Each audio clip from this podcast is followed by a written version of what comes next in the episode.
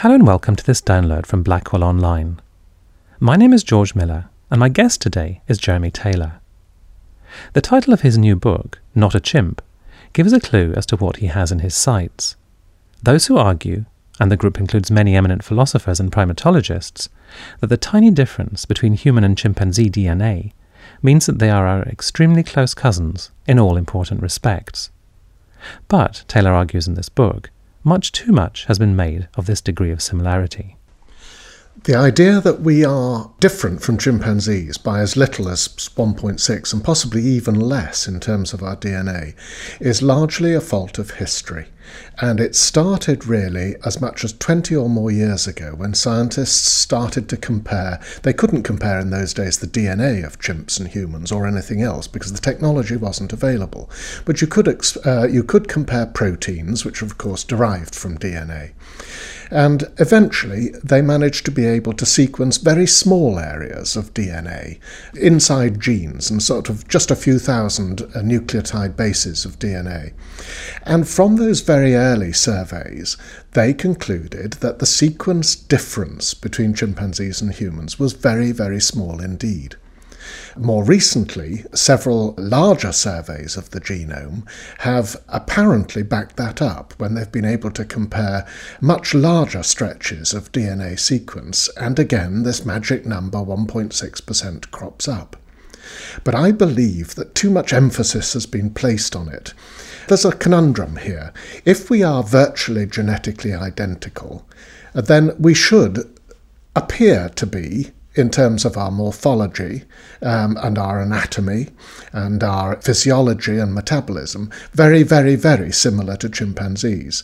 And we should be, in terms of our behavior and cognition, very, very similar to chimpanzees. Some people think we are, but actually, in fact, when you look at it, there isn't one single bone in a human that's similar to that in a chimpanzee, and any decent anatomist can tell the two apart instantly. And those sorts of differences go into things like language and uh, higher order mental functions and all the rest of it. We are very, very different animals. So you've got a, a, a real conundrum here. If we are genetically very similar, how is it that we actually have turned out to be really quite different in terms of two animal species? What do you think is at stake here? Because clearly throughout most of human history, we've thought of ourselves as very, very different from chimpanzees and the animal kingdom. You know, in, in terms of um, our history, this this comparison is you know a, a, blink of an eye. So, what do you think is what do you think is at stake if we are indeed, as you believe, overemphasizing the similarities? History in all areas goes in cycles, and you're quite right. I mean, there was a time when it was completely proper to think of humans as cognitively unique animals in the animal kingdom, with a huge gulf in these parameters, if you like, between us and the rest of the primates and uh, lower vertebrates and so on. Over the last 20 years, it's almost become a dirty word to describe humans as cognitively unique possibly because it's appeared to produce in some people's eyes a false dichotomy between us. In other words, we're not really part of the animal kingdom, we're not animals, and the rest of them are. And biologists have wanted to, to correct this plinth, if you like, on which we've put humanity. But I think what is happening now is that the fashion in science is changing again, and people are beginning to understand that there are indeed these enormous yawning gulfs between us and chimpanzees. The danger of overemphasizing the similarity between us and chimpanzees, to my mind, not only represents an abuse of what the science is beginning to tell us, if only one would listen to it and try to understand it, but the danger is that we use this idea of almost complete similarity to push us into thinking that perhaps the difference between humans and chimpanzees is so little that actually they should be included in the same genus as us, Homo, and as a, a logical extension of that, they should be accorded human rights. The better to save them. Because what's muddied the waters in the last sort of few years has been the, the, the growing realization that just as chimpanzees are proving invaluable to us in our search to find what makes us human, they're dying out all over the place because, of course, we humans are uh, eroding their habitat and killing them off for bushmeat and all the rest of it. So they are disappearing as fast as they are becoming useful. And I think a number of scientists and a number of philosophers, for instance, the Great Ape Project, have decided that one of the best weapons to mobilize our empathy for chimpanzees is to try and get us to understand that they are virtually identical to us. And if they are virtually human beings, uh, then perhaps we should accord them human rights and we should use that vehicle as a means to save them and to conserve them. Now, I think that that's not only an abuse of science, but I think it's just simply basically wrong. You don't have to identify with marshland plants or the white rhinoceros or any one of nature's endangered species in order to feel that actually it is morally reprehensible to drive this planet virtually to extinction, to drive uh, species diversity down. So, why should we make a special case of chimps?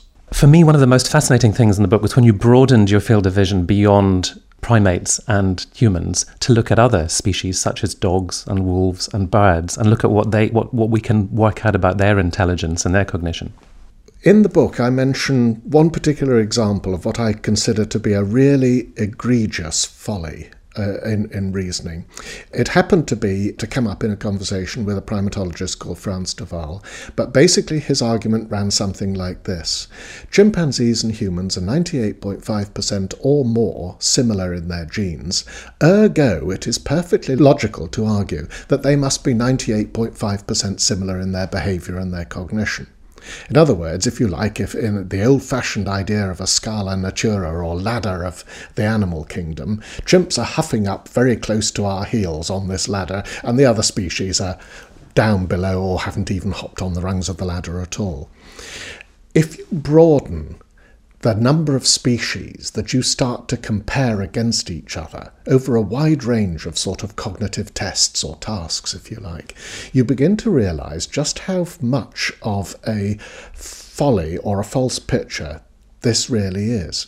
So, for instance, if you take work with dogs, you find that on a number of tasks, for instance, where the dog has to watch a human giving cues either by pointing or by turning his head or by gesturing towards or even by putting ambiguous cues like a marker in front of a, a cup that has food underneath it. Dogs are tremendously fast at accepting those human cues and unerringly uh, selecting the right cup with the food inside it. Chimpanzees can't do it. When you look at, um, at experiments with birds on a whole variety of, of tool using tasks or cognitive tests to see how much they understand about the nature of tools, you find that they are every bit the equal of chimpanzees, possibly better over a whole load of these tests. And yet, birds, I mean, we actually use the term bird brain to suggest a witless idiot. Uh, and yet, here they are outperforming chimps over a battery of cognitive tests to do with tool use and the manipulation of tools to get food and so forth. So, the wider you cast your net, you realize that actually cognition is not a function, strictly speaking, of how close taxonomically a species is to us. Cognition is what cognition has to do. If there's a job to be done in the environment, evolution will forge a way to do it by forging some form of a cognitive mo- module in the, in the mind of an animal species to do the job. This is, if you like, a kind of um, functional analogy to how we humans appear to do it. It may mean that the actual circuitry they use, the parts of the brain that they use, may be entirely different. But on the surface, they appear to be able to, to, to do what we do in a variety of ways, not across the cognitive board, but in specialized areas. And when you actually begin to realize just how adept Crows, for instance, are at using tools and manipulating tools to get food, or dogs are in accepting human cues and engaging human attention to get their help. You find that the idea that chimpanzees must be better than all these species because they're closer to us taxonomically just completely evaporates and we begin to see cognition in a different way. So, if cognition could notionally be plotted on a spectrum on which you would find birds and canines and, and primates, are you nonetheless of the opinion that there is a difference of kind as well as a difference of degree between us and which, whichever species might come close to us? The idea that humans are cognitively unique has taken a battering over the years because most comparative cognitive psychologists have been straining at the leash to try and show that there's almost an uninterrupted continuum, if you like, along um, various aspects of cognition between us and other animal species.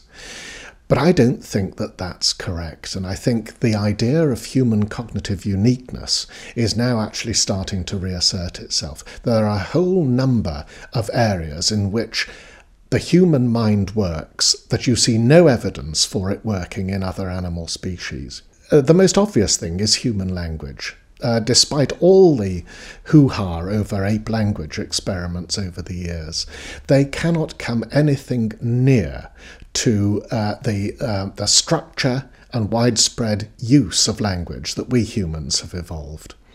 We also make huge uh, use of recursion, the idea of being able to, to think about things, acting upon things, acting upon things, acting upon things, in order to explain the world. Other animals do not appear to be able to use recursion. We also generalize. We can put information from various contexts together in fresh contexts in order to arrive at an explanation for what's happening in the physical world. So we, we can generalize in that way. Other animals simply cannot reach these heights. So there are a whole number of things. One, um, uh, one very prominent cognitive psychologist called Mark Hauser has pulled all these aspects into what he calls the human uniqueness, hum, humaniqueness hypothesis. And I think it's a very, very good line because it is quite clear that the gulf is very large. Hauser actually puts it much more graphically than I can when he says that the cognitive gulf, we have something to really explain here because he believes that the cognitive gulf between us and the rest of the great apes is greater than the cognitive gulf between them and earthworms. Let me ask you, uh, final, finally, Jeremy, 20 years from now, how do you think we might be looking at uh, this question and our attitude to the great apes? I think it may take another 20 years for the fruits of all this genomics work. What's happening at the moment, I think, is very exciting.